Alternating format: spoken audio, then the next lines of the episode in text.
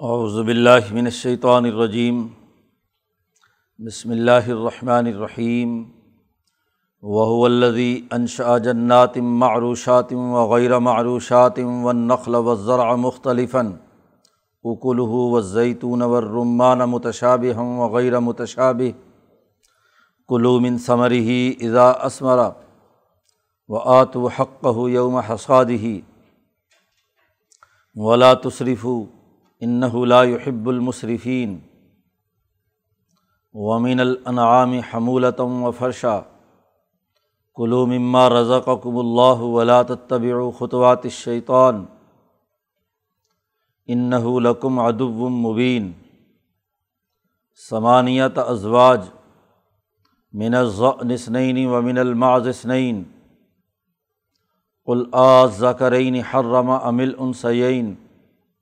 امشتملت علیہ ارحام العنسین نب اونی بعلم ان کن تم صادقین، ومن البل اسنعین ومن البقر اسنعین الآز ذکرین حرم امل عنسین امشتملت علیہ ارحام العنسین ام کن تم شہدا از وسقاکم اللہ بحاظہ فمن اظلم ممن افطرا اللہ کذبن لیزن الناس بغیر علم ان اللہ لا دل قوم ظالمین صدق اللہ العظیم گزشتہ رقوع میں بات چل رہی تھی کہ یہ لوگ اللہ کے مقابلے میں جو شرکا اور بت پوجتے ہیں ان کے نام پر جانور چھوڑتے ہیں اور انہوں نے خود ہی فیصلے کیے ہوئے ہیں کہ اگر جانور کی پیٹ سے مذکر نکلا، کوئی جانور اور زندہ نکلا، تو وہ صرف مرد استعمال کریں گے، عورتیں نہیں استعمال کر سکتیں۔ اور اگر مردہ نکلا تو پھر وہ صرف وہ مرد اور عورت دونوں استعمال کر سکتے ہیں۔ گویا کہ جو اختیارات حلال و حرام کے اللہ کے تھے، انہوں نے انہیں شیطانوں اپنے شرکا کے لیے اختیار کیا ہوا ہے۔ اور پھر سب سے بڑی بات کہ یہ ان شیاطین کے کہنے پر اپنی اولاد کو قتل کرنے کے درپے ہیں اور اللہ پر جھوٹ گھڑتے ہیں۔ اور جو بات کہہ رہے ہیں وہ بغیر علم کے ہیں۔ کسی قوم کا سب سے بڑا جرم یہی ہے کہ وہ احکم الحاکمین جس کی پوری کائنات پر حکمرانی ہے۔ اس حکومت کے علاوہ اتھارٹی کے کوئی نئے مراکز تشکیل دے لے۔ وہ کسی اور کی اتھارٹی بھی ساتھ ماننے لگے۔ پھر بغیر علم کے گفتگو کرنا، جس کے پیچھے کوئی دلائل، کوئی حقائق نہ ہو محض اندازے اور اٹکل پچو سے بات چیت کرنا، گمانات پر اپنے معاشرے کی بنیاد رکھنا۔ اسی طریقے سے انسانیت کا قتل، تو یہ بہت سے جرائم ہیں جو مشرقین یعنی اللہ کے ساتھ شریک ٹھہرانے والے اختیار کرتے ہیں۔ یہی کسی معاشرے کی سب سے بڑی خرابی ہے۔ قرآن حکیم کا انداز و اسلوب اس صورت میں یہی رہا کہ وہ نظریہ توحید کو اور اللہ کی حکمرانی کو منوانے کے لیے ایک ترتیب کے ساتھ شروع صورت سے بات چیت چل رہی ہے کہ پہلے ان کی جو مضمومات ہیں، انہیں بیان کر کے عقلی سوالات اٹھا کر انہیں غور و فکر کی دعوت دی جاتی ہے۔ اور پھر اس کے بعد ذات باری تعالیٰ کے انعامات، اس کی طاقت اور قدرت، کائنات پر اس کی جو گرفت ہے، اس کا تذکرہ کیا جاتا ہے۔ یہی انداز یہاں اس جگہ پر بھی قرآن حکیم نے اختیار کیا ہے۔ پچھلے رقوع میں ان کی یہ خرابیاں بیان کی تھیں اور یہاں اللہ کی طاقت اور قدرت اور گرفت کا تذکرہ ہے۔ وہ الزی وہی اللہ کی ذات ہے جس نے باغات پیدا کی ہیں۔ انشا جنات، ایسے مختلف باغات اور اس میں لگے ہوئے پودے یا بیلیں بنائی ہیں کہ ان کی دو قسمیں بتلا رہے ہیں۔ معروشاتن وغیرہ معروشات، انگور وغیرہ جیسے ایسے پھل ہیں کہ ان کی بیل ہوتی ہے اور بیل چڑھانے کے لیے لکڑیاں لگاتے ہیں۔ جو خشک لکڑی ہوتی ہے، جس میں دو شاخے یا تین شاخے ہوتے ہیں، انہیں کاٹ کر گاڑ دیتے ہیں اور پھر بیلیں ان کے اوپر ایک ترتیب سے چڑھائی جاتی ہیں۔ اردو زبان میں انہیں یو پی کی زبان میں ٹٹیاں کہا جاتا ہے۔ یہاں حضرت نے ترجمہ یہی کیا، ایسے باغات پیدا کیے جو ٹٹیوں پر چڑھائے جاتے ہیں۔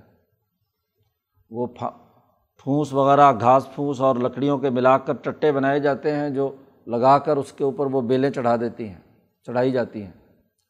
تو ایسے وہ جو لکڑیوں کے اوپر بیلیں چڑھا کر انہیں اوپر کیا جاتا ہے، کیونکہ بیل اگر زمین پر ہو تو وہاں فروٹ کے گلنے سڑنے کا اندیشہ ہوتا ہے۔ تربوز اور خربوز، اس کی بیل تو زمین پر ہی چلتی ہے، اس کو کوئی نقصان نہیں پہنچتا۔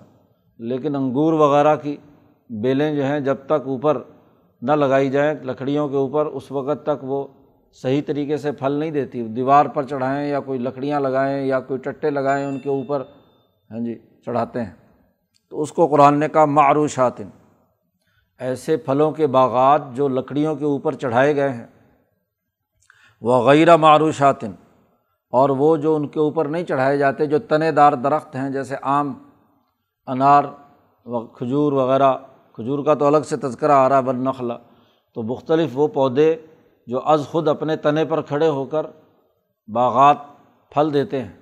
قرآن نے دونوں کا تذکرہ کیا کہ یہ اللہ ہی کی وہ ذات ہے جس نے اس بیل میں یہ صلاحیت رکھی ہے کہ اس سے انگور مثلاً نکلتے ہیں۔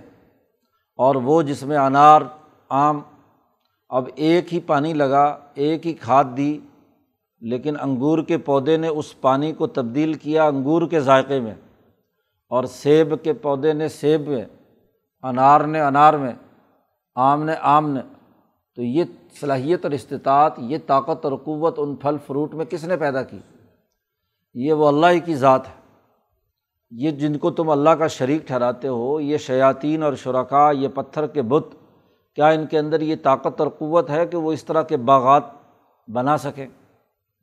قرآن نے کہا، اللہ ہی کی ذات ہے جو یہ کام کرتی ہے و نخلا اور کھجور و ذرا اور کھیتیاں۔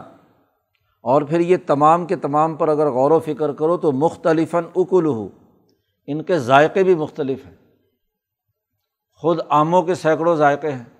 کھجوروں کی بہت ساری اقسام ہیں جن سے بہت سے ذائقے ایک ہی طرح کا ہاں جی پھل ہوتا ہے، لیکن ذائقے میں مختلف ہوتا ہے۔ انار مختلف قسم کے، ان کے بھی پتہ نہیں کتنے ذائقے ہیں۔ اب ادھر رائے پور کے علاقے میں بڑے عام ہوتے ہیں تو نو سو اقسام پھلوں کی وہاں اس علاقے میں ہاں جی بنائی جاتی ہیں۔ یعنی نو سو قسم کے ذائقے صرف ایک آم کے اندر ہیں۔ جی تو اس طرح کتنے ہی ذائقے ان کے اندر اگر انہیں بھی شمار کیا جائے تو ان کی کوئی قطار و شمار نہیں ہے۔ پھر زیتون جیسا اہم ترین پھل، اس کے اندر ذائقہ، توانائی اور انسانی جسم کے لیے اس کا مفید ہونا۔ زیتون ہم نے پیدا کیا۔ تم ذرا بتاؤ کہ تم جن شرکا کو مانتے ہو، ان میں سے کس نے پھل کوئی تیار کیا جس میں کوئی ذائقہ ہو؟ ور رمانہ اور انار پیدا کیے۔ متشابہن وغیرہ متشابی یہ پھل جو ہیں کچھ تو ایک دوسرے کے مشابے ہیں اور کچھ کے رنگ ذائقہ ایک دوسرے سے ملتے جلتے ہیں، کچھ کے مختلف مختلف ہیں بالکل ہی۔ ایک ایسا انار ہے جو کڑوا اور تلخ ترین ہے اور ایک ایسا میٹھا ہے کہ آپ اندازہ نہیں لگا سکتے شہد کی طرح۔ ہے ایک ہی انار، لیکن ایک میں ایک ذائقہ ہے، دوسرے میں دوسرا ذائقہ ہے۔ وہاں کی زمینوں، وہاں کے مختلف آب و ہوا کی وجہ سے اور ان مختلف انسانوں کی نوعیتوں اور جسمانی ضروریات کے مطابق۔ کسی کے لیے وہی تلخ اور کڑوا انار جو ہے، وہ فائدہ مند ہے اور کسی کے لیے میٹھا فائدہ مند ہے۔ یہ سارے کام کس نے کیے ہیں؟ اسے اللہ نے کیے ہیں۔ اور جب اللہ نے تمہارے لیے یہ رزق فراہم کیا ہے، تو اب اللہ نے تو تمہارے لیے اتنے مختلف رنگوں کے، ذائقوں کے، مختلف پہلوؤں سے یہ کھانے پینے کے پھل حلال قرار دیے ہیں۔ اور تم ہو کہ اپنی من مرضی سے کہتے ہو کہ جی یہ عورتوں کے لیے حلال ہے اور یہ مردوں کے لیے حلال ہے اور یہ فلاں کے لیے ناجائز ہے، فلانا نہیں کھا سکتا اس کو۔ یہ اپنی طرف سے پابندیاں تم نے لگائیں۔ رزق کل انسانیت کی فلاح و بہبود کے لیے آیا اور تم نے انسانوں میں تقسیم پیدا کر دی اپنے طبقاتی نظام کے تحت۔ زندہ پیدا ہو گیا تو وہ مردوں کے لیے ہے، عورتیں نہیں کھا سکتی یعنی اپنے اجارہ داری تم نے قائم کر لی۔ تو یہ حکم کہاں سے آ گیا؟ اسی طریقے سے یہ پروہتوں کے لیے ہے، یہ پیر صاحب کے لیے ہے، یہ قبر والے مجاور کے لیے ہے اور یہ باقیوں کے لیے نہیں ہے۔ تو رزق تمام انسانیت کے لیے اللہ نے پیدا کیا اور تم نے آپس میں اس میں تقسیم خود ساختہ طور پر پیدا کر لی۔ کلوب ان سمری ہی کھاؤ اس کے پھل میں سے۔ ایزا اسمارا جب بھی وہ پھل اترے، اس میں سے کھاؤ۔ حکم دیا گیا ہے کہ جب بھی نیا پھل آئے تو اس پھل کو کسی بھی موسم کا نیا پھل آئے، جس طرح کے بھی پھل آئیں، ان کو کھاؤ، اس پر پابندیاں لگانا اور کچھ طبقوں کے لیے پابندیاں لگانا، کچھ کے لیے اس کے کھانے کا حکم دینا، یہ تفریق و تقسیم کی اجازت نہیں ہے۔ سب انسانوں سے کہا گیا، کھاؤ۔ سب کو یکساں مواقع ہونے چاہیے کہ وہ اللہ کے اس رزق سے ہاں جی بہرہ مند ہو انہیں کھائیں، استعمال میں لائیں۔ ایزا اسمارا جب وہ پھل آ جائے درخت پر۔ تو نہ صرف مصنون ہے بلکہ اس آیت سے تو معلوم ہوتا ہے کہ حکم دیا گیا ہے۔ امر ہے۔ تو کھاؤ اس میں سے، لیکن دو شرطیں ہیں۔ بنیادی سی دو شرطیں ہیں۔ ایک تو یہ کہ جس اللہ نے اتنی نعمت تمہارے گھر میں، تمہارے صحن میں، تمہاری فصل میں، تمہاری زمین میں لگا دیے تو اس کا حق ادا کرو۔ وہ آتو حق پہو یوم حساد ہی اللہ کا حق ادا کرو جس دن اس کی پھل کی کٹائی کرو۔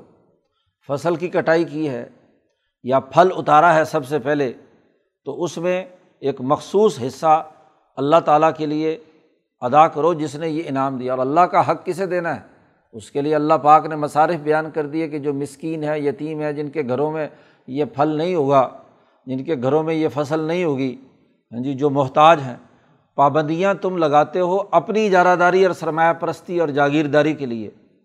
اگر کوئی پابندی ہے تو وہ یہ ہے کہ جو پھل اللہ نے تمہیں دیا ہے، اس کو اللہ کا شکریہ ادا کرتے ہوئے اللہ کی وہ مخلوق جس کے گھر یہ پھل پیدا نہیں ہوا، اس کو کھلاؤ۔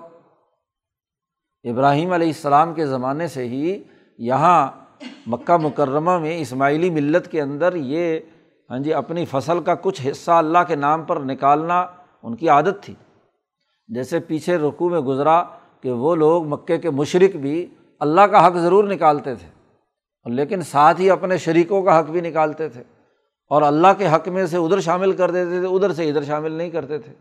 تو عادت تو تھی اللہ کا حق نکالنے کی۔ اور یہاں اسی عادت کے مطابق بھی جو ابراہیمی شریعت تھی، اسی کے مطابق حکم دیا گیا مکہ کے اندر رہتے ہوئے، کیونکہ مکی صورت کہ وہ جو ہاں جی رزق دیا گیا ہے، پھل دیا گیا ہے، اس میں سے اللہ کا حق ادا کرو۔ پھر اس کی جو عملی شکلی، شکل اور اس کا قانون ہے، وہ جا کر مدینہ منورہ میں بیان کیا گیا۔ کہ اگر وہ خراجی زمین نہیں ہے اور بارانی کاشت ہے، تو پھر اس کا عشر ادا کرنا ہے۔ ہاں جی دسواں حصہ دینا ہے۔ اور اگر اس میں محنت اور مشقت سے آپ نے کنویں سے پانی نکال کر ہاں جی کوئی محنت اور مشقت سے آپ نے اسے سیراب کیا ہے یا پانی کا معاوضہ آبیانہ دیا ہے آپ نے، تو پھر نصف العشر یعنی بیسواں حصہ اس کا اللہ کے راستے میں دینا ہے۔ اس کی قانون سازی باقاعدہ مدینہ منورہ میں جا کر ہو گئی۔ یہاں عمومی قانون بیان کیا گیا کہ اس کا عشر جو ہے وہ تمہیں نکالنا ہے۔ آتو حق ہو یوم حساد ہی جس دن تم فصل کاٹو تو اس کا حق ادا کرو۔ یہ عشری زمین کے بارے میں ہے۔ خراجی زمین کا قانون اپنی جگہ پر موجود ہے۔ پاکستان اور ہندوستان کی ساری زمینیں خراجی ہیں۔ ان زمینوں کا جو قانون اور ضابطہ محمد بن قاسم کے زمانے سے ابھی تک چلا آ رہا ہے، وہ خراجی زمینوں کا ہے اور اس کے مطابق اس کا ٹیکس ہے۔ وہ آتو حق ہو یوم حسادی، پہلی شرط۔ اور دوسری شرط یہ ہے کہ ولا تصرف کھاؤ پیو لیکن اصراف مت کرو۔ تو حد سے زیادہ تجاوز نہ کرو کہ اب نیا پھل آیا ہے تو ایک ہی دفعہ میں پوری پیٹی کھا جاؤ۔ ہاں جی جتنی ضرورت ہے، بتدریج، صحت صحت جتنی جسم کو ضرورت ہے اتنی کھاؤ۔ اصراف جو ہے، فضول خرچی جائز اور درست نہیں ہے۔ ولا تصریف ہو ایک تو بے جا خرچ نہ کرو۔ اور دوسرا یہ کہ حلہ کا حق ادا کرو۔ یہ دو اللہ پاک کے حکم ہیں اور ان دونوں کا بڑا گہرا تعلق عام انسانیت کی ضروریات سے ہے۔ باقی لوگوں کی، غریبوں، یتیموں، جو سوسائٹی کے پسے ہوئے لوگ ہیں، جن کے یہاں یہ پھل نہیں ہوگا، جن کے یہاں یہ کھیتی نہیں ہوگی، تم کو اللہ نے یہ انعام دیا ہے، تو ان کو اپنے ساتھ شریک کرو اور خود اصراف اور زیادتی نہ کرو۔ گویا کہ جو خرابی ان کی تھی کہ وہ جتنی قانون سازی کر رہے تھے وہ طاقتور لوگوں کے لیے، محنتوں کے لیے، حکمرانوں، حکمران طبقے کے لیے تھے، غریبوں کے لیے نہیں تھی۔ اور یہاں اللہ کی جو قانون سازی ہے وہ یہ کہ جو کچھ پیدا ہوا ہے اس میں ان لوگوں کو شریک کرو اور خود اپنے اوپر بھی زیادتی مت کرو کہ حد سے زیادہ کھاؤ۔ وہاں زیادہ سے زیادہ وہ حکمران طبقہ اور ہاں جی مذہبی طبقہ استعمال کرتا تھا، لوگوں کی ضروریات پوری نہیں کرتا تھا۔ ان لا يحب المصرفین بے شک اللہ پاک ہاں جی فضول خرچی بیجا خرچ کرنے والوں کو پسند نہیں کرتا۔ ضرورت کے مطابق نہ تو بالکل ہی کیا ہے ہاں جی بخل کے ساتھ کام لو اور نہ اصراف کے ساتھ۔ قرآن نے دوسری جگہ اس کی مزید وضاحت کر دی کہ نہ تو بخل ہو، ضرورت جسم کو ہے یا غذا کی ایک درجے کی ہے۔ آپ بالکل ہی بخل کی وجہ سے بچا بچا کے رکھیں، گلا چڑھا دیں اسے۔ کھائیں، خود نہ استعمال کریں، نہ کسی کو کرنے دیں۔ اور یا بہت ہی زیادہ کیا ہے، کھائیں۔ قرآن نے کہا کا نہ بین ذالی کا قوامہ ان دونوں کے درمیان درمیان تمہاری حالت ہونی چاہیے۔ یہ تو وہ جو زمین سے اگنے والا رزق ہے، اس کو بھی پیدا کیا ہے اسی ذات نے۔ اسی طریقے سے قرآن حکیم نے کہا کہ اللہ دی وہی الذات اللہ کی ذات ہے، جس نے یہ باغات پیدا کیے تھے اور اللہ نے عظیم وہی اللہ ہے جس نے یہ جانور پیدا کیے۔ ومن الانعامی یہ جانور تمہارے لیے پیدا کیے، ان کے بھی دو اقسام ہیں۔ حمولتم و فرشا۔ جیسے باغات دو طرح کے ہیں کہ ایک بیلیں ہیں جو زمین پر چلتی ہیں فرش پر، یا درخت ہیں جو زمین پر ہی کھڑے ہوتے ہیں، اور ایک وہ جن کے لیے سہارا دینا پڑتا ہے، معروشات اور غیر معروشات۔ ایسے ہی جانوروں کے اندر بھی کچھ حمولہ ہیں اور کچھ فرش ہے فرشی ہیں۔ یعنی بوجھ اٹھانے والے، اونچے جانور ہیں، اونٹ ہے، گائے، بیل، بھینس وغیرہ جن کے اوپر بوجھ بھی لاتے ہو، حل بھی چلاتے ہو، محنت مشقت کا کام بھی کرتے ہیں۔ اور کچھ جانور وہ ہیں جو زمین کے ساتھ قریب ترین لگے ہوئے ہیں، جیسے بھیڑ بکریاں وغیرہ۔ اب ان کے اوپر بوجھ تو نہیں لا جاتا، بھیڑ کے اوپر کوئی یا بکری پر بوجھ لاد کر تو نہیں چلتے۔ تو دو طرح کے جانور ہم نے تمہارے لیے پیدا کیے ہیں۔ تو یہ انعام جانور تمہارے لیے بطور انعام کے اللہ نے دیے ہیں۔ تو کلو مما رضا کا کم اللہ۔ یہ جو جانور جن کی آگے اقسام تفصیل سے آ رہی ہیں یہ اللہ پاک نے تمہیں رزق دیا ہے، اس میں سے کھاؤ۔ اس میں پابندیاں لگانا کہ یہ جانور جو ہے، یہ بت کے نام پر چھوڑ دیا، اب اس کو کوئی ہاتھ نہ لگائے۔ اور یہ جانور جو ہے ہاں جی اس اس نے اتنے چونکہ بچے جن دیے یا اس نر نے اتنی ہاں جی مادائیں جو ہیں وہ گیابن کر دیں، اب اس کے اوپر پابندی ہے، اس پر چڑھ نہیں سکتے، اس کو ہاں جی کوئی اور استعمال نہیں کر سکتے، گائے کا دودھ نہیں پی سکتے، وغیرہ وغیرہ، ان کو ویسے ہی ہاں جی بت بنا کر چھوڑ دو۔ تو یہ نہیں ہے۔ کلو یہ بھی تمام کا تمام اللہ نے تمہیں رزق دیا ہے۔ تو رزق کے اندر یہ اپنی طرف سے تم نے جو درجہ بندی اور تقسیمات کی ہوئی ہیں، یہ کہاں سے آ گئی؟ ہر وہ جو رزق تمہیں دیا ہے ان جانوروں میں سے، تو اسے استعمال کرو۔ ولا تبی خطبات شیطان شیطان کے قدموں کی پیروی مت کرو، یہ شیطان ہے جو تمہیں بہکاتا ہے۔ کہ جانور پیدا تو اللہ نے کیے پھر ان جانوروں کا استعمال تم طبقاتی بنیادوں پر کرو۔ ان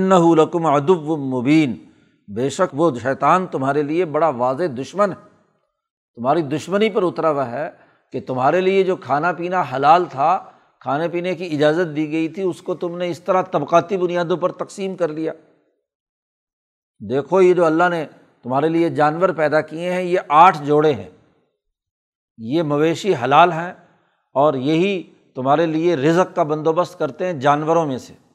انسانوں کا رزق یا تو پھل ہے اور یا اس کے لیے اللہ پاک نے کہا جانور ہے، گوشت دو ہی چیزیں ہیں جو اصل میں حقیقی رزق ہے انسان کا۔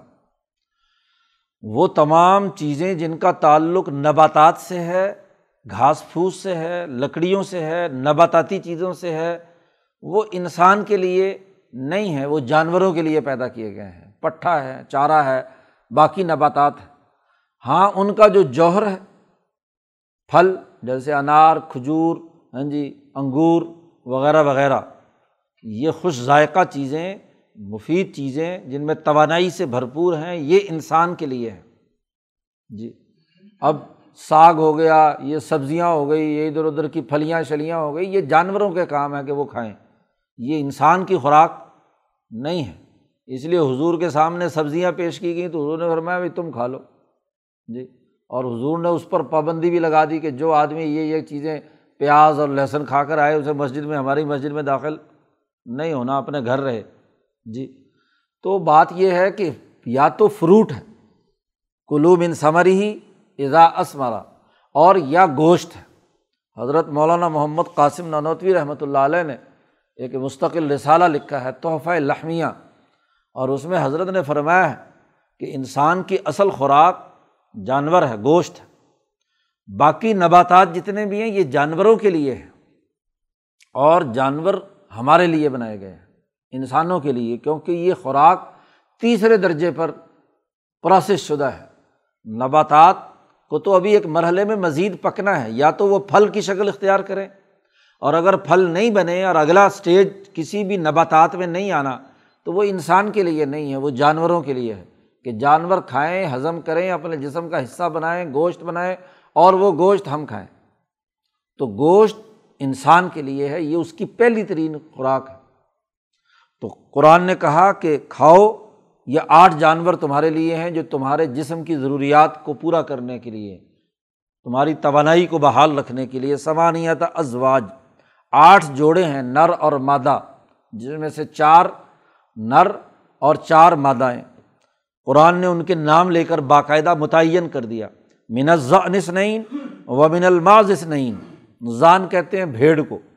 تو بھیڑ کے دو یعنی نر اور مادہ۔ ومن الماز نعین اور بکریوں کے دو۔ بھیڑ اور بکری۔ یہ چار ہو گئے۔ دو دو ہاں جی نر اور مادہ ملا کر۔ دو بھیڑ اور دو ماز، یہ تمہارے لیے کیا ہے؟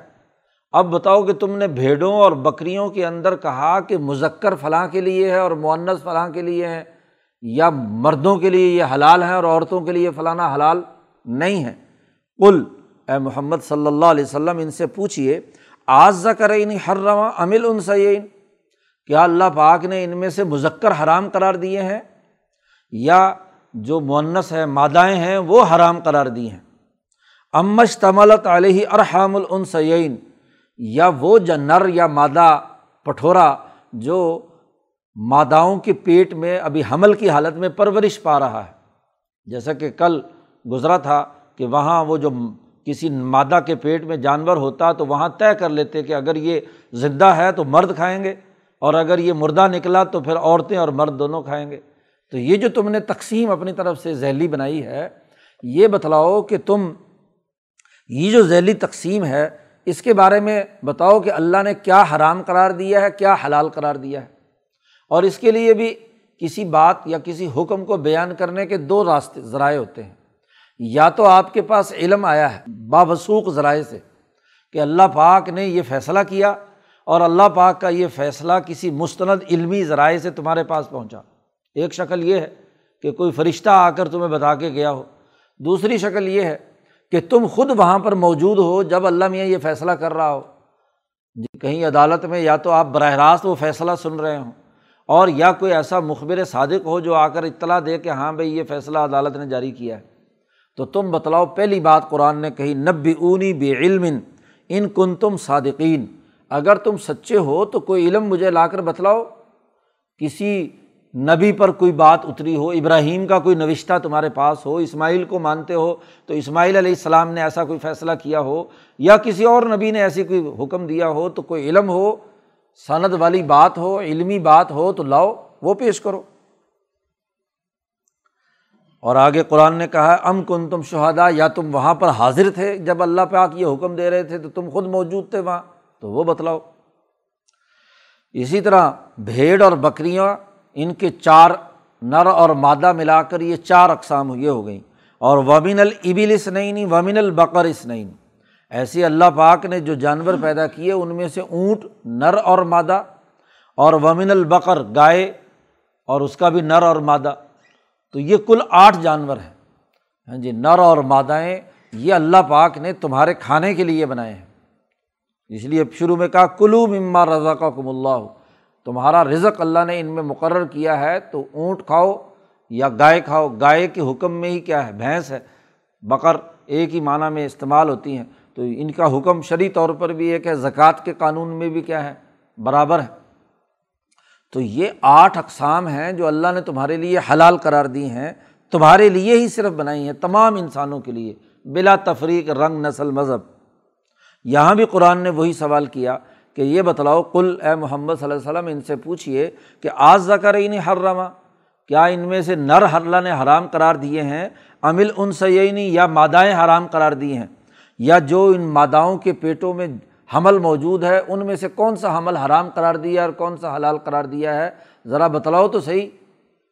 بھیڑ اور بکری کے تذکرے میں تو کہا کہ نبی اونی بھی علم کہ کوئی علم تمہارے پاس ہے تو لاؤ مجھے لکھ لاؤ، ان کن تم صادقین۔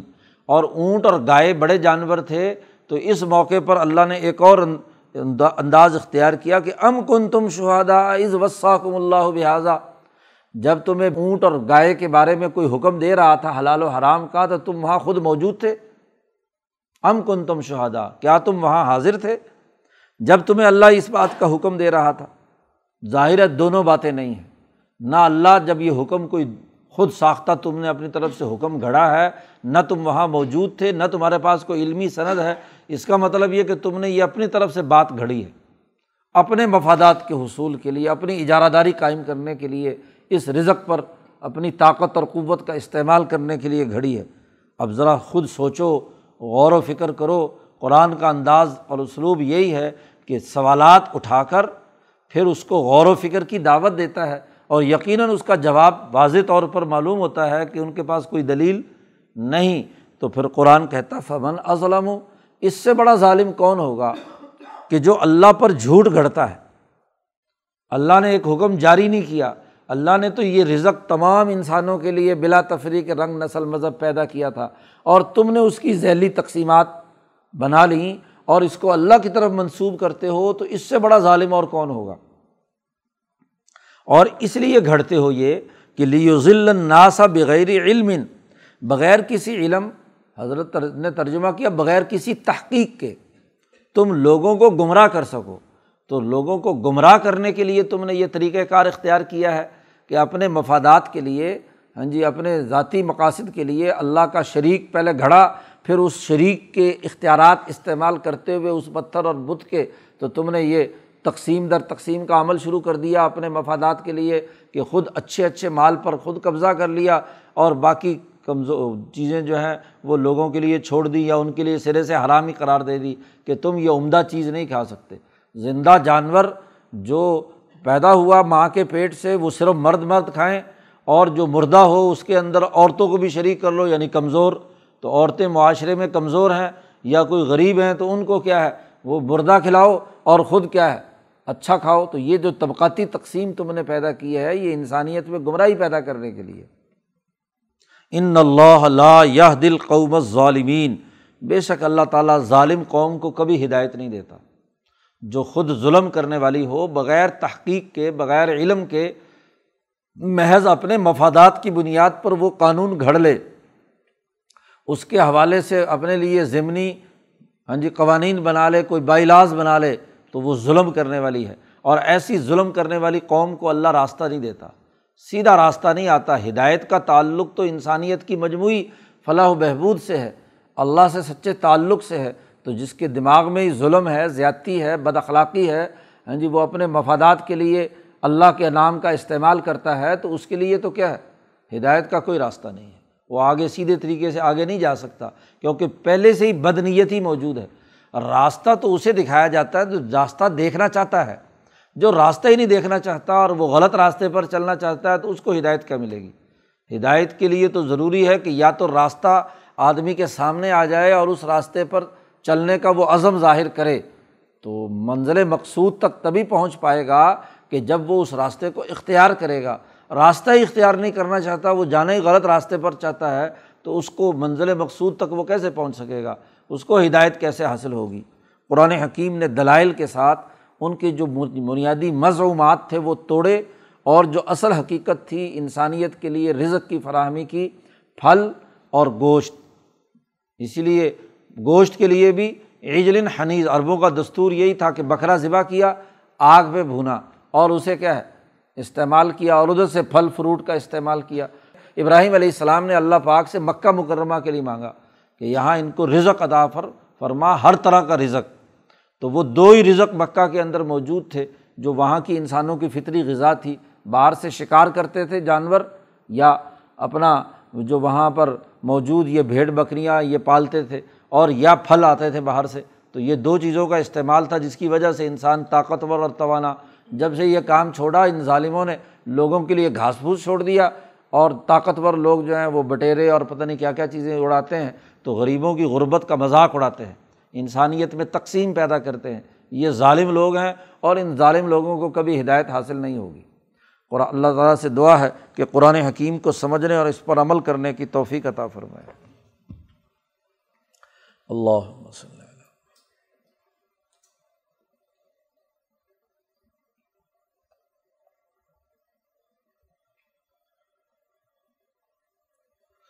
اجمعین۔